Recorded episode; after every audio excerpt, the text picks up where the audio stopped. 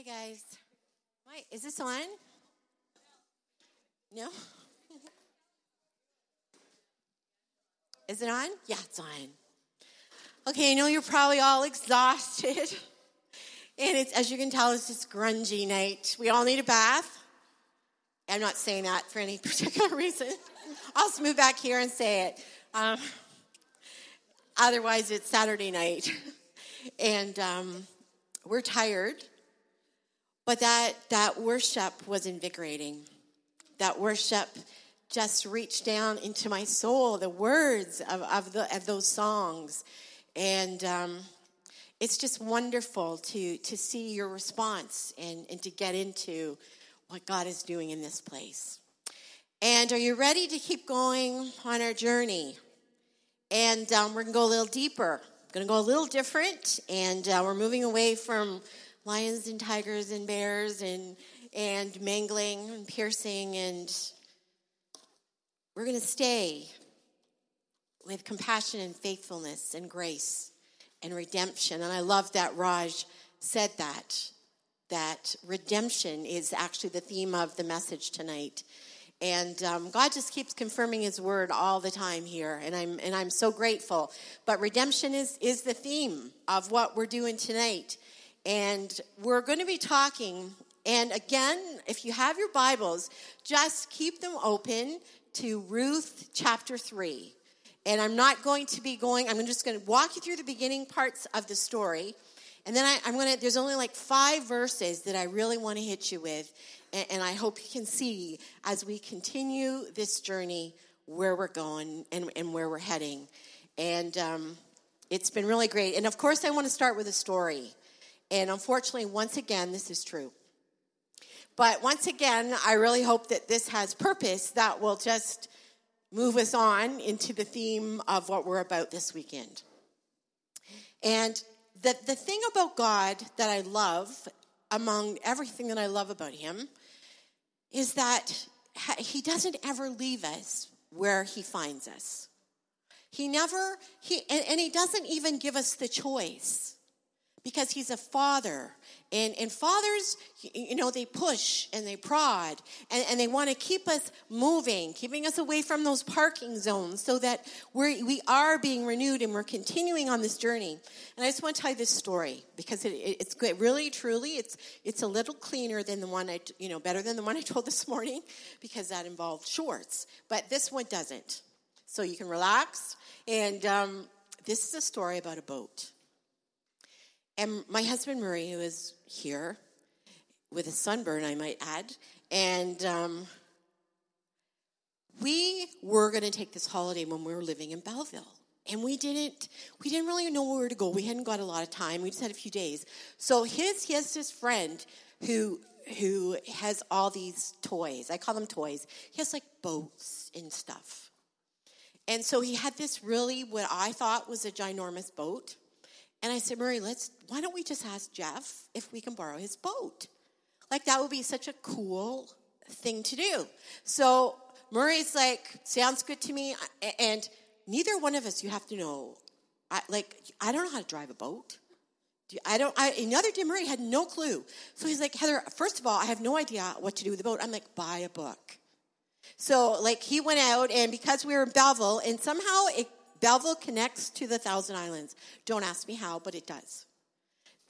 And so we were going to take the boat from Belleville to the Thousand Islands, and this was our cool trip. So he bought a, he bought some books and went at the steering wheel, and I bought a bathing suit and sat in the back and we were a disaster.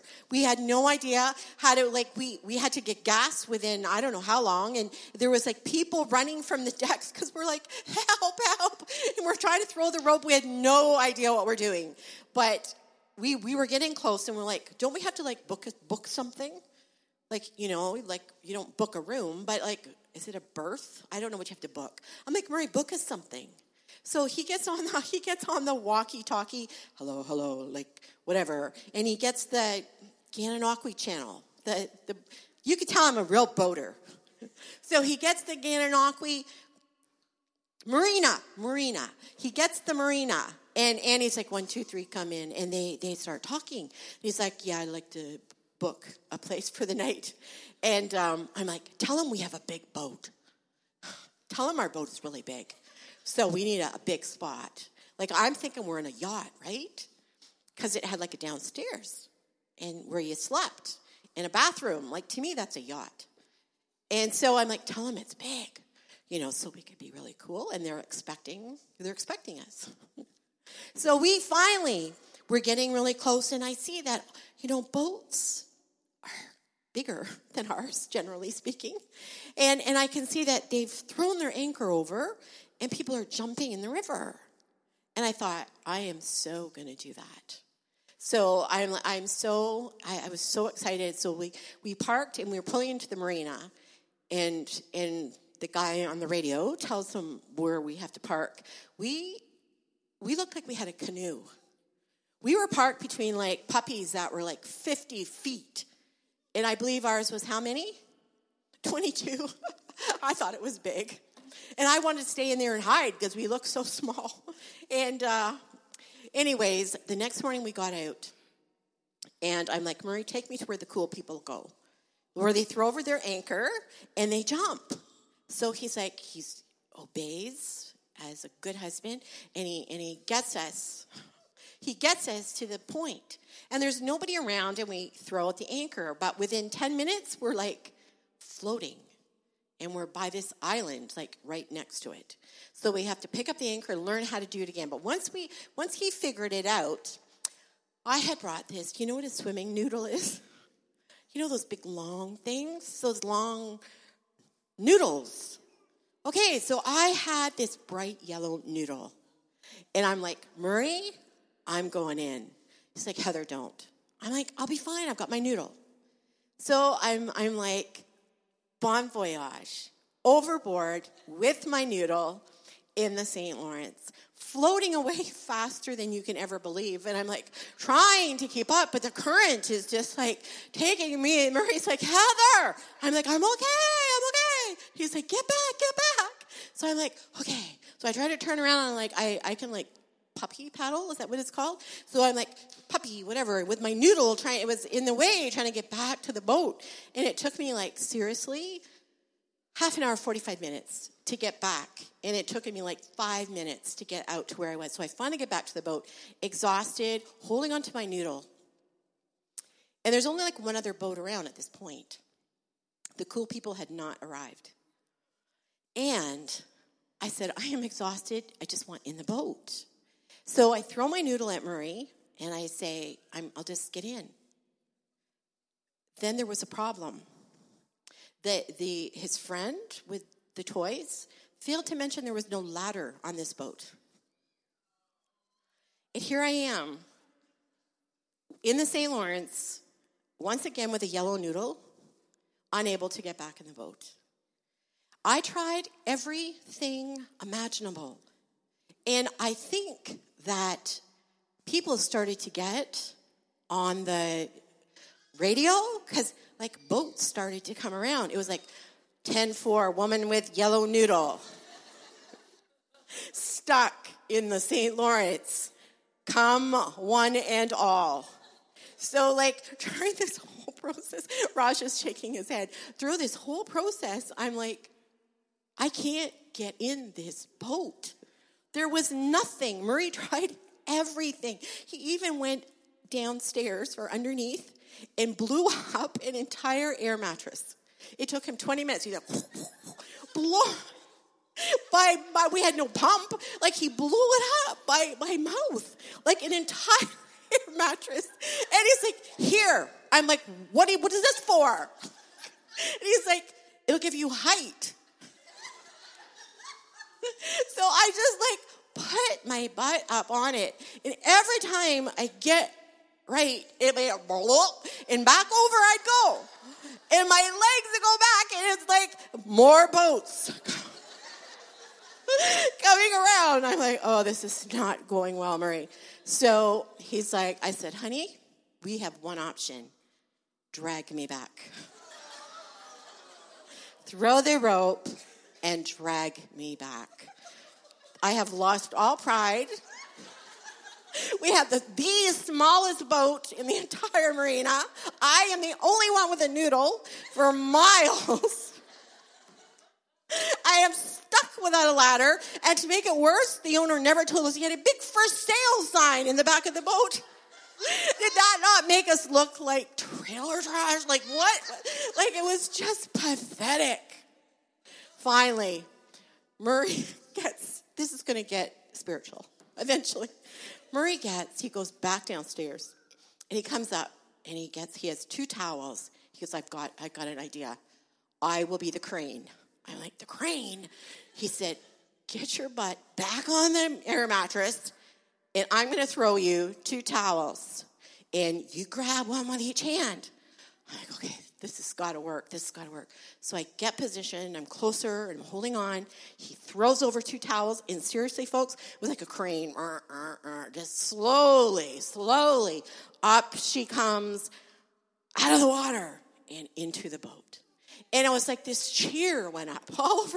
It was like you could almost hear it all over the airways. Woman with the noodle in the boat. And it was so awesome. And we never went back. we stuck to land pretty much. But all this does have a point.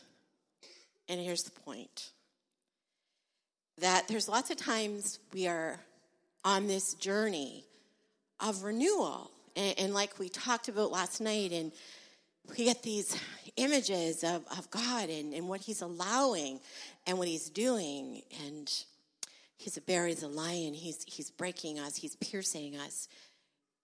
And we have this choice to make that we yet this I call to mind and remember. And then we, we've walked through the, the issues, the stuff that on this, this, this journey of renewal that, that has kept us back from hearing the voice of the Father, who is absolutely without question calling you and saying, I'm right here, I'm up here, this is where you're going to find me. But we're, we're dropping that as we're being renewed here. But the next step of the journey is as we make our approach, and as we're coming, what I would like to say, back into the boat or into the presence of our Father, back into this safety, it takes a process as we approach. It takes a process to, to come out uh, of that place that we have found ourselves often noodleless, with nothing for support, no ladder, no noodle, nothing. But our Heavenly Father will do absolutely everything within His power, and His power is abundant, limitless, to get us up and out and back on the road. And so this evening, I want to tell you a story, another story. And I've I've kind of tried to pick family stories because I, you know, as Raj has said, this is a family thing, and it's it's a family in the sense that you're here with your families, but you're also part of a big family here. And so I've chosen another family to talk about, and I want to talk about their journey and how they found themselves in the most horrendous of circumstances, but God redeemed the situation. And God brought redemption to a hopeless situation. And the story is, is of a woman and her family. And it's found in the book of Ruth, but it doesn't start with a woman named Ruth. It actually starts with the story of a family, and the family's names were Elimelech. Nate was the father. Elimelech means God is my king. Had a wife named Naomi. Naomi means pleasant. Had two sons mean, uh, named Kalon, and I am forgetting the other son's name. So I looked to my notes, but it doesn't matter. They, they had two boys. And the one boy's name means God is my song, and the other boy's name means God is my joy. And this family lived in Bethlehem. And Bethlehem actually means, and I'm sure many of you know this, Bethlehem means place of bread. That's, that, that's the meaning of Bethlehem. And isn't that amazing that the bread of life was born in, in Bethlehem, which actually means place of bread. But here was the problem this family of four, two boys, mom and dad, lived in the place of bread, but there was famine. There was no bread in the place of bread. And, there's a lot of reasons for that, and, and that's a whole other sermon. And, and uh, I'm sure Raj is good with that one, and, and ex- explain those whole issues that, you know, why was there famine in the place of bread? Well, you know, God always chooses to feed his people where he puts them. But sometimes those people make wrong decisions and bad things happen as a result of bad decisions. And this is what was happening in the place of bread. There was no bread, and, and people were starving and they were hungry. And this family had a choice to make do we stay and starve in the place of bread where there is famine, or what do we do? So Elimelech made a decision for the family. And he said, This is what we're going to do. We're going to go to the land of Moab. No, Moab is present day Jordan. So if you just want to, it's right behind Israel on the map. So Israel and Jordan's right to the right. So they, they, it was like a 50, 60 mile journey at that, at that time.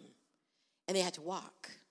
So when the Bible first refers to it, so when you're reading in Ruth chapter 1, it, it says that Elimelech took his family to go to the land of Moab. And, and the, what the Bible is inferring here in these verses is that they had no plans to stay. The, the word that is used in the Hebrew is that it's, it's almost like a, um, a transient thing. Like when we lived in Belleville in the county, every summer the, the mushroom pickers would come. And you always knew when the mushroom pickers come, they came from Jamaica. And they would come and they were transient workers who would come and pick the mushrooms. So that was what, what was being inferred here that they didn't intend to stay. They just wanted to, to get a little work until there was bread back in Bethlehem. But, but, when you read at the next verse, the, the few verses down, we'll get to that. A different word is used in Hebrew, and the word is that they made it home. Now, here's the difficulty: is that Bethlehem was where God chose to feed His people, and that's where He put them for a reason. But Moab is where they went. So what's wrong with Moab? Moab? Moab was like, you know, there was a TV show like maybe, I don't know, 15, 20 years ago. It was a Canadian show and, and they would spit when they'd say, you know, you're from that place. And they, I, I forget the name of the show. Corner gas. Yes. And, and they would say, you're from so spit. So this is like the whole thing. You're from Moab, spit. Why? Why did they treat those Moabs like this? Because here's the thing Moab was the son of an incestuous relationship between Lot and his daughter. Things, things we don't like talking about, but this is, this is what happened. And Moab was the result of this relationship. And, and so to the, to the Hebrew people, like Moab was, was, was a cursed place. It wasn't a place that a good Christian or a believer or, you know, God fearing family should not be going to spit Moab. But they found themselves there, this, this family. And it says, not long after the family settled down in Moab, that the father dies. And so, God is my king is dead. It, it, it's like we would call it, there's, there's a song about the enemy's camp. I, you know, here they were, and definitely in, in the enemy's camp, and he dies. And what did the boys do? They they grew up in, in Moab, and they took wives from Moab. By now, they were Moabites. They had settled into this country and made it their own place. And, and eventually, these two boys who had taken wives, Orpah and Ruth, were their names, also died. And they would have been young. They, they died young. And so here is Naomi, who's, who's the pleasant one, who's left in the enemy's camp. She's left in this, this land of Moab, no husband, no daughter, no sons, and these two heathen daughter in laws who, who did not worship her God, who had no knowledge other than maybe what they'd seen if, if they still continued to worship. And here she was and her life, and she's stuck. And then she hears something. She hears that bread has come back to Bethlehem. So she says to her daughters, Listen, and, and I'm going home. I'm going back. This place has not been good to me. I'm going home. And uh, you have to understand that culture, these women literally belonged to her now. They had literally left the home of their, of their families and attached themselves to Naomi and her family. And so they made they started out this journey with her. And they get maybe, I don't know how far, the, the Bible doesn't say. At some point in the journey, Naomi, who was supposed to be very pleasant, starts this just tirade. Like, why are you following me? Why are you even coming with me? Do I look like I can have more kids? You'd be better if you just left me. And she, she begins this monologue of misery, and I'm just broken and alone, and I'm stuck, and I've got to go home and listen. There's nothing good ahead for me, so just go home. And this is where the, those beautiful words come when Orpah says, Fine, I'm going. And she sees the lights of Moab in the distance. And Moab was literally a, a place where they sacrificed children to, to foreign gods. It was a horrible, detestable land. But Orpah saw that and, and wanted it. She wanted to go back. But Ruth spoke those amazing words that, that we often hear at weddings listen, I'm going with you. And, and the actual is, whither thou goest, I will go. Wherever you live, I'm going to live. Your people are going to be my people, and your God is going to be my God. And so these two women make this journey from the enemy's camp to return home. When they got home, they have nothing. They, they had literally lost everything. Elimelech had given up his land, his rights on his death. He had no sons. So they literally came home with nothing. And they had no way to support themselves, no, nothing, no way to eat. So Naomi, knowing the culture and customs of her people, said to Ruth, Listen, this is what you got to do. You got to go to the fields and you got to pick up leftovers. And, and that's allowed. And, and then you bring them home. So Ruth sets out in the morning and she goes to a field and she starts to, they call it gleaning. To, it's, it's picking up the remnants of even what the slaves leave behind. It's, it's, it's even lower than the servants. And she finds herself in the field of a man named Boaz. And Boaz treats her so kindly that she's blown away and he and he talks to her and he he begins dialogue with her and says oh yes you know like okay just like i've had this this weekend as as people that i know it's crazy you know the the ties that that go back here. One since when i was like five years old um, it, it's just you know so he he comes back and there's a conversation here and, it, and it's about yeah okay so oh, that's who you are. That's who you are. And she goes home and she says, Naomi, you cannot believe this guy. This man was so good to me. Not only did he feed me, not only did he protect me, not only did he say, You can have my fields anytime, he sent us home with food to look after us. And he says, I go back tomorrow. So Naomi, the widow, with an available daughter in law, brain, you know, it's like it's, it starts working. And, and she's coming up with a plan. She knows like Boaz is available. Available. And she knows that they need redemption.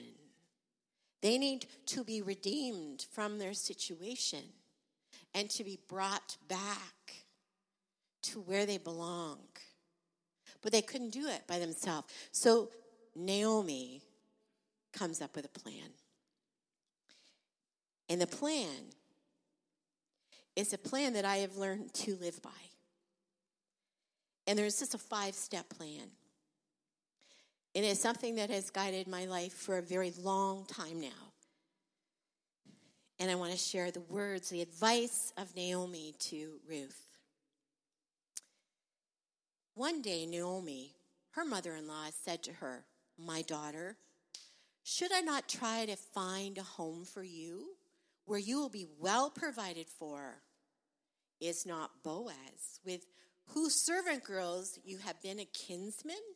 A kinsman redeemer is someone who can take you, who can redeem your situation and, and bring you back. Is he not a kinsman redeemer? Listen to this. I know where he's going to be tonight. Tonight, he will be winnowing barley on the threshing floor. Now, listen to me. Listen to me, Ruth, because here's the plan. Number one, wash. Number two, anoint yourself. Number three, put on your best clothes. Number four, go down to the threshing floor. And number five, go lay at his feet. Number one, here's what you got to do when you're making your approach. We have left. We're not stuck in that situation. We've made this journey. We left behind, and we need to be redeemed. And this is what you need to do, Ruth. You need to wash. You need to get anointed. You need to change your clothes. You need to go to the threshing floor. And then you need to lay at his feet. And this is not just a message for a very young widow, a very dirty, homeless widow. This is a lesson for us, the church of Jesus Christ. This is a lesson on our journey as we seek to be renewed, as we seek to leave what we have known and leave the places we have wandered and allow God to do what He needs to do in our life. And here's the first instruction we need to wash. You have to understand something here. Ruth would have stunk. And I'm not talking in just the normal, like, you smell a little bit. We're talking, she would have stunk. This, this girl would not have changed her clothes. That was the custom since she was a widow. She would have been in these filthy, probably ripped clothes. She wouldn't have had a bath in a very long journey home. Ruth literally, you could smell her approach before you saw her. Ruth needed cleansing. Ruth needed a bath. Now, the Bible is full of, of water stories, and Jesus often met people at the well and used water for, for healings. And one of the most significant that we could find is, is John the Baptist in, in the New Testament, where, where he, he took people and, and he put them under water and brought them back up. And he said you know I, i'm this is a baptism of repentance. And what it, it was a metaphor for for what happens when we as believers are baptized that we're going down as one person and we're we're, we're just getting washed and we're coming up as a different person. And, and this is the metaphor that that we see here that's being created. I love bible stories. You may be able to fathom that but and another story is of Esther, and we know the story so well that when she was picked and as the most beautiful woman in the world, and got to, as because she was picked to be the queen, she got to approach the king. But before she could approach the king, I'm going to tell you something: six months of cleansing. Six months. Talk about the loofah. Like, seriously, this is a serious spa, I'm telling you. They would have scrubbed this woman raw before she approached the king. Here's the thing, church. Sometimes I think repentance is, is a lost part of our, of our daily walk. and confession. And, and what Naomi is saying to Ruth is listen, you need, you, you want to make your approach. You, part, part of this redemption here, you need to clean up. You need to take a bath. And I think of this often in my in my own life when I when I get in situations and in my feet. We we sang that song Oceans take us deeper than our feet can ever wander. But the reality is, our feet can wander, and the pull of Moab can be great. And I don't have to tell you what Moab represents because it represents something different for all of us here. But it pulls us. And, and we find ourselves feeling unclean. You ever been there? You, you just you just know. And this is where Ruth was. And she was approaching and needed to make that approach. And one of my favorite people in the Bible is Peter because he's so impetuous and unpredictable, as Raja spoke about, someone else. Totally unpredictable. He, he like chopped off ears, like whoosh, just trying to protect Jesus, jumped out of boats. You know, just just lovely man. my favorite character. And Jesus, before he left this, this planet to return home, he, he gathered the 12 that had walked with him so faithfully, and he bent down and he started individually to wash his feet. And I can just imagine as, you know, like the 12 are lined up, just, you know, like this. And he would kneel here and he would start to wash the feet. And I, am sure that as he washed the feet, there would be a special word like, good job, Andrew. You know, I, I just so appreciate. And this is, you know, I'm with you. I got your back. And on to James and John. And, and when he gets to Peter, Peter, the impetuous one, he's, Jesus is washing his feet. And in John 13, it says, Peter's like, Lord, not just my feet, my whole body. Just my whole body. And Jesus is so patient and gracious, looks at him and he says, Peter, you don't need a bath. You, you, he, literally, he says, Peter, you are clean. You are clean. You're standing in me. It, it, we're good. It's good. It's like us. We, we know, right? Our standing in Christ. He is looking at us through, through the righteousness. God is looking at us through the righteousness of His Son. We're good. But here's the thing our feet get dirty. Our feet get, get dirty. And, and Jesus said, Listen, Peter, you have no need of a bath. Just let me do your feet. And I have found that on my journey that, you know, I, I know, I know, I know I'm good. I know my standing in Christ. I can hardly sit down. It's, I just get so excited that He has taken that for me. My God did that for me. He redeemed me. Jesus Christ paid the price for me. I'm clean and I'm good, but my feet wander and I need to repent. And when I was a teenager, there was this dumb song over this dumb movie, and it was Love means you never have to say you're sorry. Like, that's just nonsense. Arrogance means you never have to say you're sorry. Pride means you never have to say you're sorry. Self righteousness means you never have to say you're sorry. And religion, you never have to say you're sorry. But humility, means I'm sorry. And to come, and Jesus says, confess your faults. John, 1 John 1 and 9, if you confess, and he's talking to the church. He's asking us to confess. And then he goes further. He says, confess your faults one to another. Mutual confession, repentance. Get washed, take a bath. We're, we're coming out here, guys. We're going for renewal here. And I'm asking that, that that we take a bath. The second thing that she said, okay, you're cleaned up.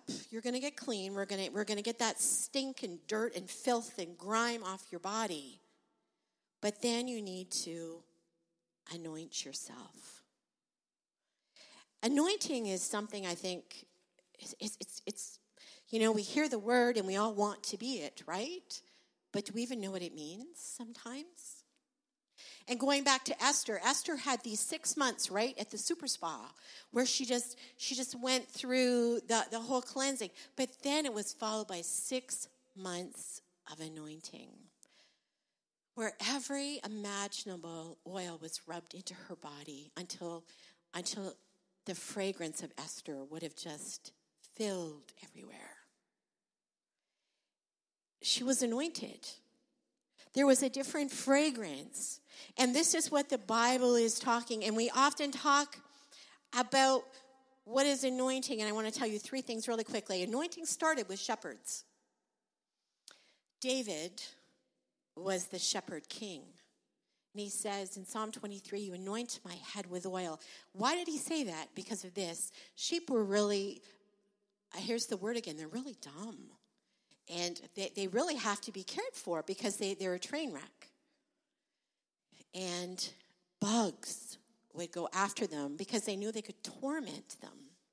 And they would get in their ears and the sheep would go crazy. I mean, wouldn't you, something crawled in your ear, it'd go crazy, right? Don't think about it tonight. So so these bugs, and their sheep will, the sheep would go nuts, trying to shake these things off their heads. And what the shepherds would do is they come along, and they would take this oil, and they would anoint their heads. And they would just smear the oil, and, and anoint literally means to smear. Look it up. It literally means to smear.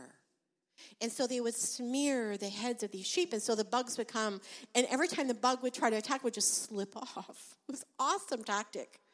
They just slip right off. And this is that anointing that is just one of, one of the aspects of anointing. It's a protection. It's a covering of our, of our head. And, and when the enemy sees this, he's going to take off because he will recognize our head. He will recognize what's over us. Secondly, what is anointing? It also means this to be chosen, to be redeemed, to be set apart. And let, us people in the Bible, okay? And, and I, am I'm, I'm going after something here that I want you to get. We, we can look at Moses, and, and we agree he was anointed. We agree? We don't know him personally, but we're taking the word of God here. He was anointed, but he was anointed for a specific task. He was an anointed leader. He was chosen by God for a specific task to get those children of Israel out of Egypt and into the promised land. And so we're looking at anointing in a different aspect here that that it's it, it's for kingdom purposes. It's that there is a reason that that you're anointed. And here's what I love the most is that I want you to look at anointing almost like this. It's almost like your signature scent. You know, like all the movie stars, like have J Lo or whatever. They're all like have their own perfume brand. Anointing is is being called out for a purpose. It's it's it's once you're washed and you're cleansed. God is setting you aside for a calling, for a purpose. 1 Corinthians 12 talks about the gifts that are part of the body and the gifts that God give, gives to us. And that gift is your anointing. It's what you were called to do, and everybody in here is called to do something. It is your signature scent. I have a really bad story. When we were in California, one of the times, my husband is allergic to perfume, and I can't deal with that because I love perfume. So we were in this pastor's seminar in Los Angeles, and I had this really expensive perfume in my purse. And like all caught up in the preaching, like glory, glory, and I'm like, I just want to wear perfume. And I thought, like, who's going to notice, right? So he's like, ah, da, da, and I'm like slipping my hand subtly into my bag, subtly removing the lid, and subtly dabbing. And, and I'm like, who's going to notice, right? Like three minutes. Murray's like, looking at me and I'm like, I'm into the worship all of a sudden. Amen. Like I'm totally into the pastor now. I'm like focused. Got my eyes on the pastor, Jack Hayford preaching. I'm in the, and Murray's looking at me with that look. And I'm not paying any attention. And then like tears are running down his face. and he's practically choking. And I still will not acknowledge I did anything wrong until the man in front of me starts choking and coughing. And I thought, I can't believe this. There's two Murrays. And who would know the other one would sit right in front of me? My fragrance filled that room. And it wasn't so great. It, my signature scent was like disruption. but here's a beautiful story Mary, when she came to hear Jesus teach at Bethany, one of the last things that happened to him before he was crucified is Mary took a bottle of fragrance, very expensive, and she began to pour it all over his feet. And she took her hair and she just washed away. And you know what the Bible says? The fragrance of her worship filled the room. The fragrance of her anointing, the fragrance filled the entire room Guys, we need to come and be cleansed. We need to get that filth off of us, but we need to replace it with something else. And I recommend the anointing. And I further recommend that you find out what your signature scent is and that what you are called to do, what you have been redeemed for what purpose. And at the end of the story, we're going to find out Ruth's. Step number three. And I love this one because I'm a girl. Not only do you have to wash, not only do you have to anoint yourself, you got to change your clothes. That is music to a woman's ears. And Naomi is saying, listen, you know, you took a bath, check one. You, you anointed yourself, check two. Number three, get rid of those clothes. And, and, what's the point if, if we're, we're cleansed and, and we've washed and we've come to that place and, and we've anointed, we're covered with that anointing and, and we've been this, this redeeming for the purpose. And, and we've replaced the stench with this incredible fragrance. And then we put the same clothes back on? No. And that's what Naomi said. She's listening. And and again, church, this is to us. This is to us. The next step, and to very quickly, there's a doctrine, it's big words, but this is how it's called substitutional atonement. And this is what it means. It means that God created perfect Eden. He created us in his image. We're, we're the only creatures created in, in his image. I want to get it, I'm going to get more on that tomorrow. The image of God. And we had the ability to walk with him and talk with him. And Adam and Eve did that. But they were lured by the enemy because that's what he does. And, and they fell. And, and their first their first instinct was, oh my goodness, we're naked. That, that was their first instinct. Like, we literally have nothing to wear, literally.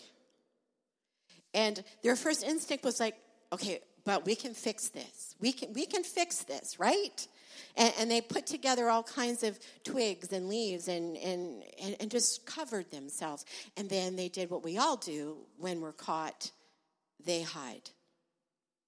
And God is walking in the garden and he's calling their names Adam, Eve. Adam, Eve, where are you? And, and, the, and we're here. Well, why are you hiding? Because we were naked. And here's redemption. Here's substitutional atonement. Here's getting dressed.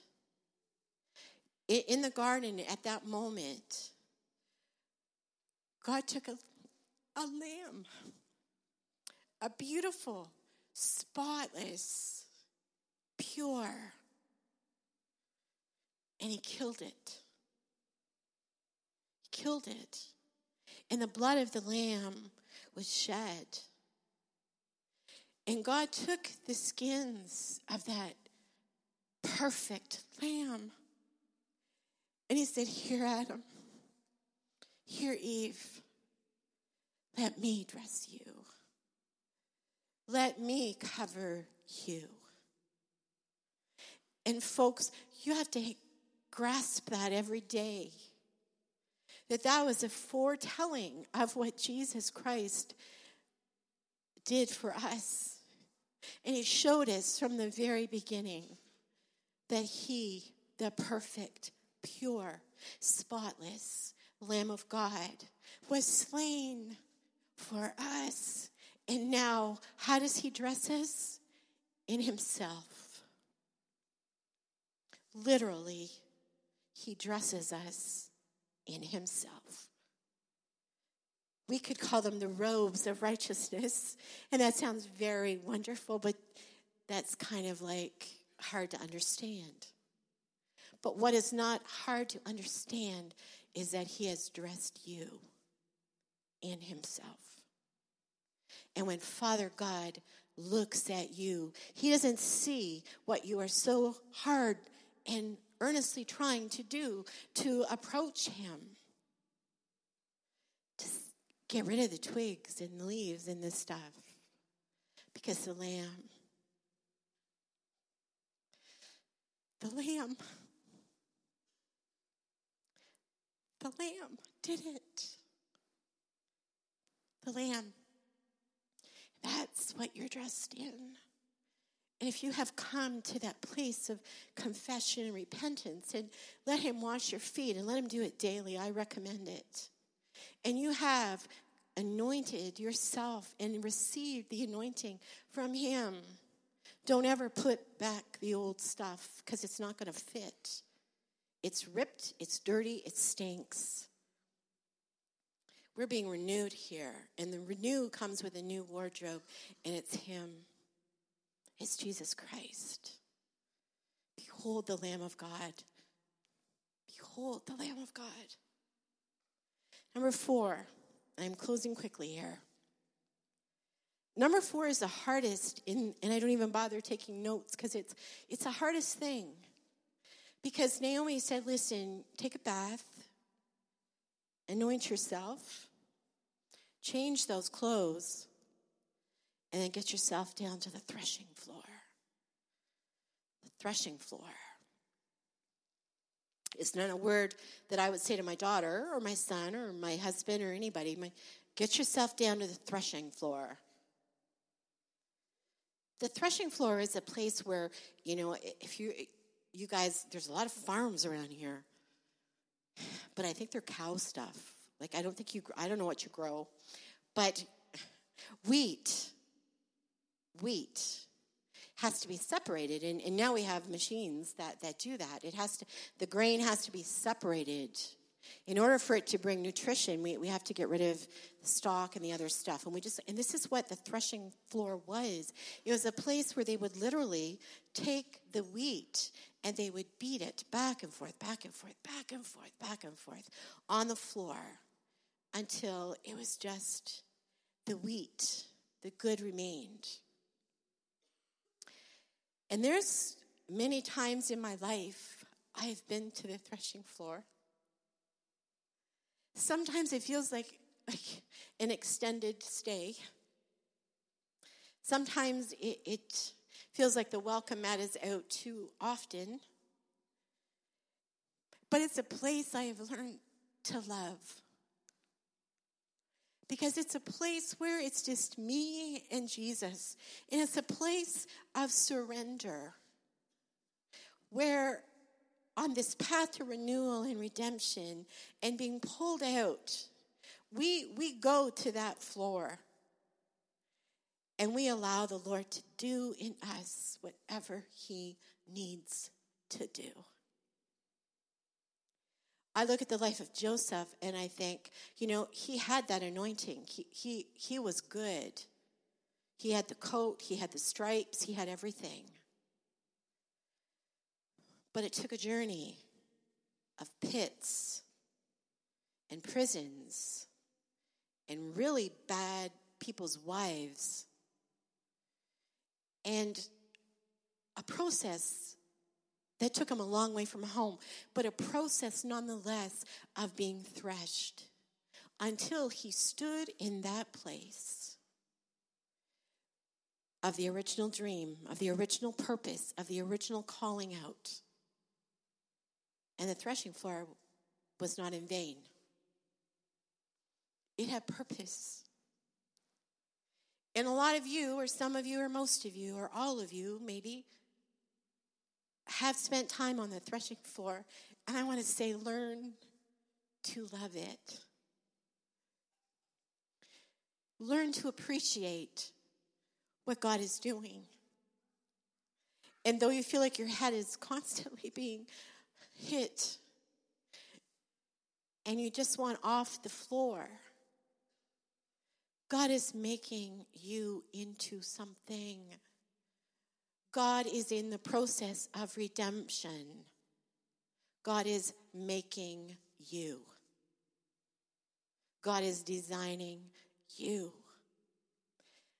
I get so emotional about Gethsemane. It is my favorite place in the universe. When I'm tired, which is quite often lately, I'm, I'm leading a really busy life. And I crawl into bed at night. I said, Can we just meet in the garden? Can we just meet there tonight, Lord? I just, I just want to kneel beside you because you know this was this was the ultimate place for jesus this is where it happened folks this is where his threshing floor started where he knelt there and like it always made me upset. I'm like none of his friends came. Like no, nobody came with him. He went in alone and, and, and the, they stayed back. But it was the time for him and the father. And Jesus fully God, fully man, was like, you know, this is a lot to deal with. But this is my threshing floor, and not my will, but thine be done.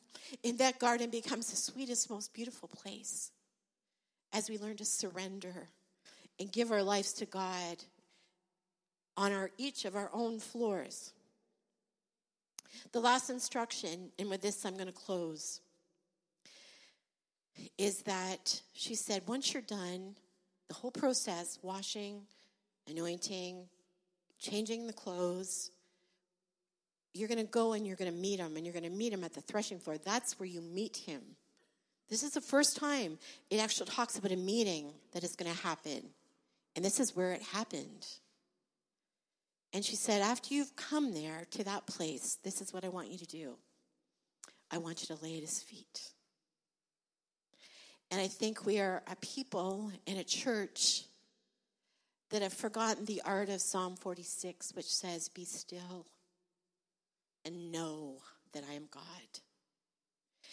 And it was in this place where it, it, was to be redeemed, it was a tradition that she would lay cross, crosswise at his feet until he took the corner of his garment and he, he covered her with her, that. And that was the, that was the sign of redemption of acceptance. There is never going to be a better place than laying at his feet. Because Naomi said that's where you will receive your instructions. Learn in this busy, crazy phone in our hand, iPad in the other, TV in front, and radio in our ears world to be still and to know not only that He is God, but to know. And this is what I love what happens. Boaz lifts his head and he looks at Ruth and he says this Who are you? I would be so offended. Who am I? Like, we've already met. You, you gave me food. I told you who I was. I told you that I was the daughter in law of Naomi. I told you I came from Moab. I told you, I've given you all the information. I'm here laying at your feet. Like, she didn't say this, but I would have thought this. Well, what kind of question is that? But here's what I, here's what I believe. Boaz lifted his head and he, and he saw this person at the end of his feet. A, she did not stink. B, she smelled good. C, she had different clothes. And I believe what he was saying to her is, Who are you now? Who are you now? And she could say, I'm Ruth. And this is what the Lord would say to us tonight as, as a church and as individuals as we come and we come to that place of washing and cleansing and repentance and anointing. And, and, and we, we cover ourselves, we dress ourselves in the Lamb, in Him. And then we have that place, those moments of, of surrender to Lord. I, uh, whatever, just let me be with you. It doesn't matter what else is going on. This is my moment of surrender, and I want it to be with you, beside you, with you only. And we just lay there and receive the instructions in stillness and quietness. And this is what had happened. And, and he was saying, he says to us, listen, you're going through all this. I want you to tell me. And, and, and it's a question not for, not for Boaz's benefit, it was for Ruth's benefit. You tell me who you are now. You tell me who you are now. Are you the same Ruth? No. No, I'm not. I've been redeemed. I'm a different person. I, I've experienced the redemption. I'm being renewed in Christ Jesus. This is me now. This is me now. There's another question that I want the church to get, and we're going to talk about it tomorrow. There's a question that Boaz, Ruth asked Boaz. Boaz asked her one, and Ruth asked Boaz this question How is it that you've noticed me, a foreigner? Here's the answer to the question in the end of our story. The answer to that question is Ruth, Boaz's father, married a woman that was part of Raj's quiz. Her name was Rahab. Boaz's mother was Rahab the harlot. That's who Boaz's mother was. How is it that Boaz could, could take in a foreigner, a person that, that was not part of, of the culture? Because his father showed him. His father led by example. And this is, this is with God, our Father. He, our, our, his son, Jesus Christ, has taken us in. And here's the beautiful thing. Remember this morning I told you that Leah was part of the lineage of Jesus Christ? So is Ruth. Ruth is like the great, great, great, great, great, great grandmother in the lineage of Jesus Christ. She's like the great, great, great grandmother of King David. Rahab the harlot, Leah the weak eyes. These are the lineage of Jesus Christ and us. I, I think the worship team should come back tonight and I'm ask Raj if, if he will come on up. And I think sometimes we just come on, and I know you're tired, and we're not going to extend this. And I'm going to ask Raja to just kind of take this at this moment. But I, but I really feel that there's there's time for however you want to do it, however, for a response. That that we can examine our hearts on this path, on this journey. And we can look at our lives and and see these instructions and say, Lord, where am I? Where am I? Who am I now? And where is it that you want to take me? So as Raj comes and, and the worship team comes, I just I'm going to quickly pray and then just give this to Raj. Father, I thank you. I thank you for the grace that is found in this place, in this room. I thank you for your love that drew us, your word says, out of the deep waters and placed our feet on solid ground. When we could not get out, you got us out, pulled us into safety. And Father, as we make this journey this weekend, this church family, this church family, oh God, may they be renewed as individuals and as a body. Thank you for the leadership that you've entrusted to Raj. Thank you, Father, for what you're doing, and I pray that as we leave this place, we will know what it means to be washed, to be anointed, to be dressed in you, to be surrendered, and to know you. Whom to know is life eternal.